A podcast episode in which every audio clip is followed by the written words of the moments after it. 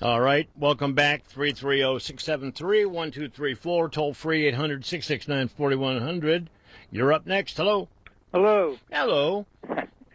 I'm a I'm a senior who's working with students on student projects, and Oh. one of their uh, one of their focuses has been for well before uh, COVID was uh, vaping and smoking airborne contamination. Okay. You know, uh, they talk about non-smokers or non-vapors. Uh, Sure. They're just as affected because when you have the airborne contamination, that affects those who are in the immediacy of the of the contaminants in the airborne from the smoking or vaping.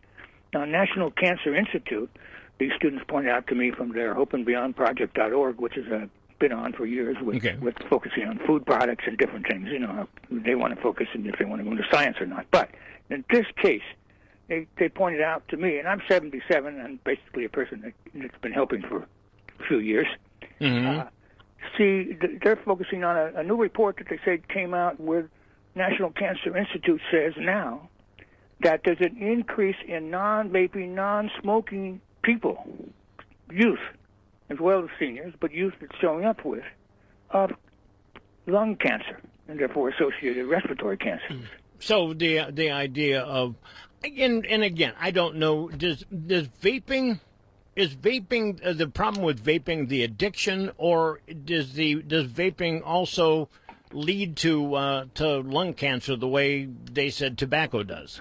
Well, two points. Tobacco is a, is a, is a, is a toxic substance in itself in, in its volume, right? Yeah. But to to produce the vaping products, they have put various chemicals in them, and when those chemicals are heated, to to in, in, inject the flow of the nicotine, hmm and that nicotine, of course, is a problem from the point of addiction. But how about the bioaccumulation of the chemicals so contained, and then the bioaccumulation of those chemicals when it's transmitted outside of the body of the individual exhaling to the community in, around them. Okay. So what we're dealing with here is a pop-up now of these cancers, which to me is it not just a trigger from their lack of involvement from smoking or vaping, but from the general population and pollution in the air.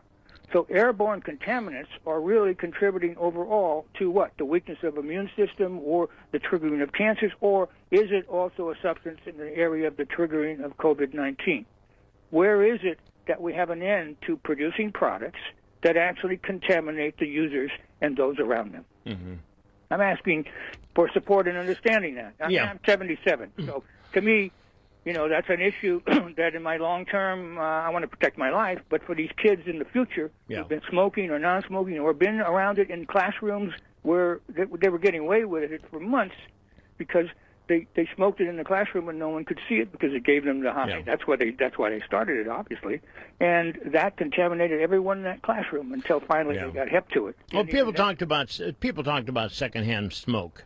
Yes, sir. um, definitely about secondhand smoke. I, I just remember seeing one time uh, a woman, uh, a, a woman who was had her in wintertime. She had her windows up, kids in the back seat, and you couldn't see through her car because it was so smoky. And I'm thinking, it had to be, you know, from one window to the other. Just saw this this figure. It was just that smoky in there. I'm thinking, if she's did that, I mean, she's. I'm sure she does it a lot. Um, but you know what? There's a lot of people that have been around smoking and have smoked and, and have ended up with nothing. Uh, sir, I'm one of those. Okay, I good. haven't smoked for 50 years. I used to smoke at the end of my smoking period three packs of, of non-filtered camels a day. Wow. and uh, but I'm 77 today. Yeah. And that was at 25. I stopped smoking because I coughed up a little blood and said, Mm-mm. Yeah. And to stop smoking, I got the worst cigars in the world, so that I uh, basically just was so sickened by the possibility that, that that I managed to quit. Yeah. You know, that's that's my case. Every case is different, sir. Right. You know, I mean, I'm, my traditional family is outside out of Norway, and as American and Norwegians today, and they lived for many many years. Some of them drank heavy, some of them smoked heavy. They got up there to 99, 100. We don't know. It's individual, and that's what's going on across country. But when you get a virus that comes in to people who have been using these products and are affected by them, okay, that's one status of potential. The other status is the general population being affected by the airborne contaminants that are out there.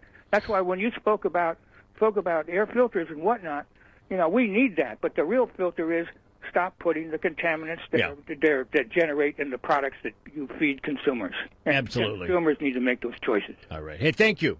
Thank you. Appreciate the call. You're up next. Hello. Hello, Bob. Hello.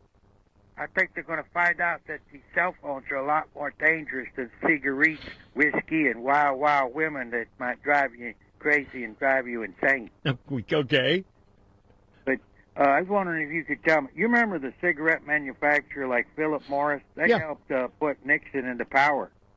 Right. Yeah. They were all they they basically they all had their uh, their uh, lobbyists out there to try and Yeah. use you know, people and promise them things. Yeah, and then then when uh, Clinton came in, he, he I was up at the Coliseum and I saw him taking out all the uh, cigarette machines. They- got rid of all all the cigarette machines, so you couldn't buy them out of a machine. Remember that? Mm-hmm. Yep, I do Right. remember. And so he, he I think he hurt the tobacco farmers, and that hurts uh, free enterprise.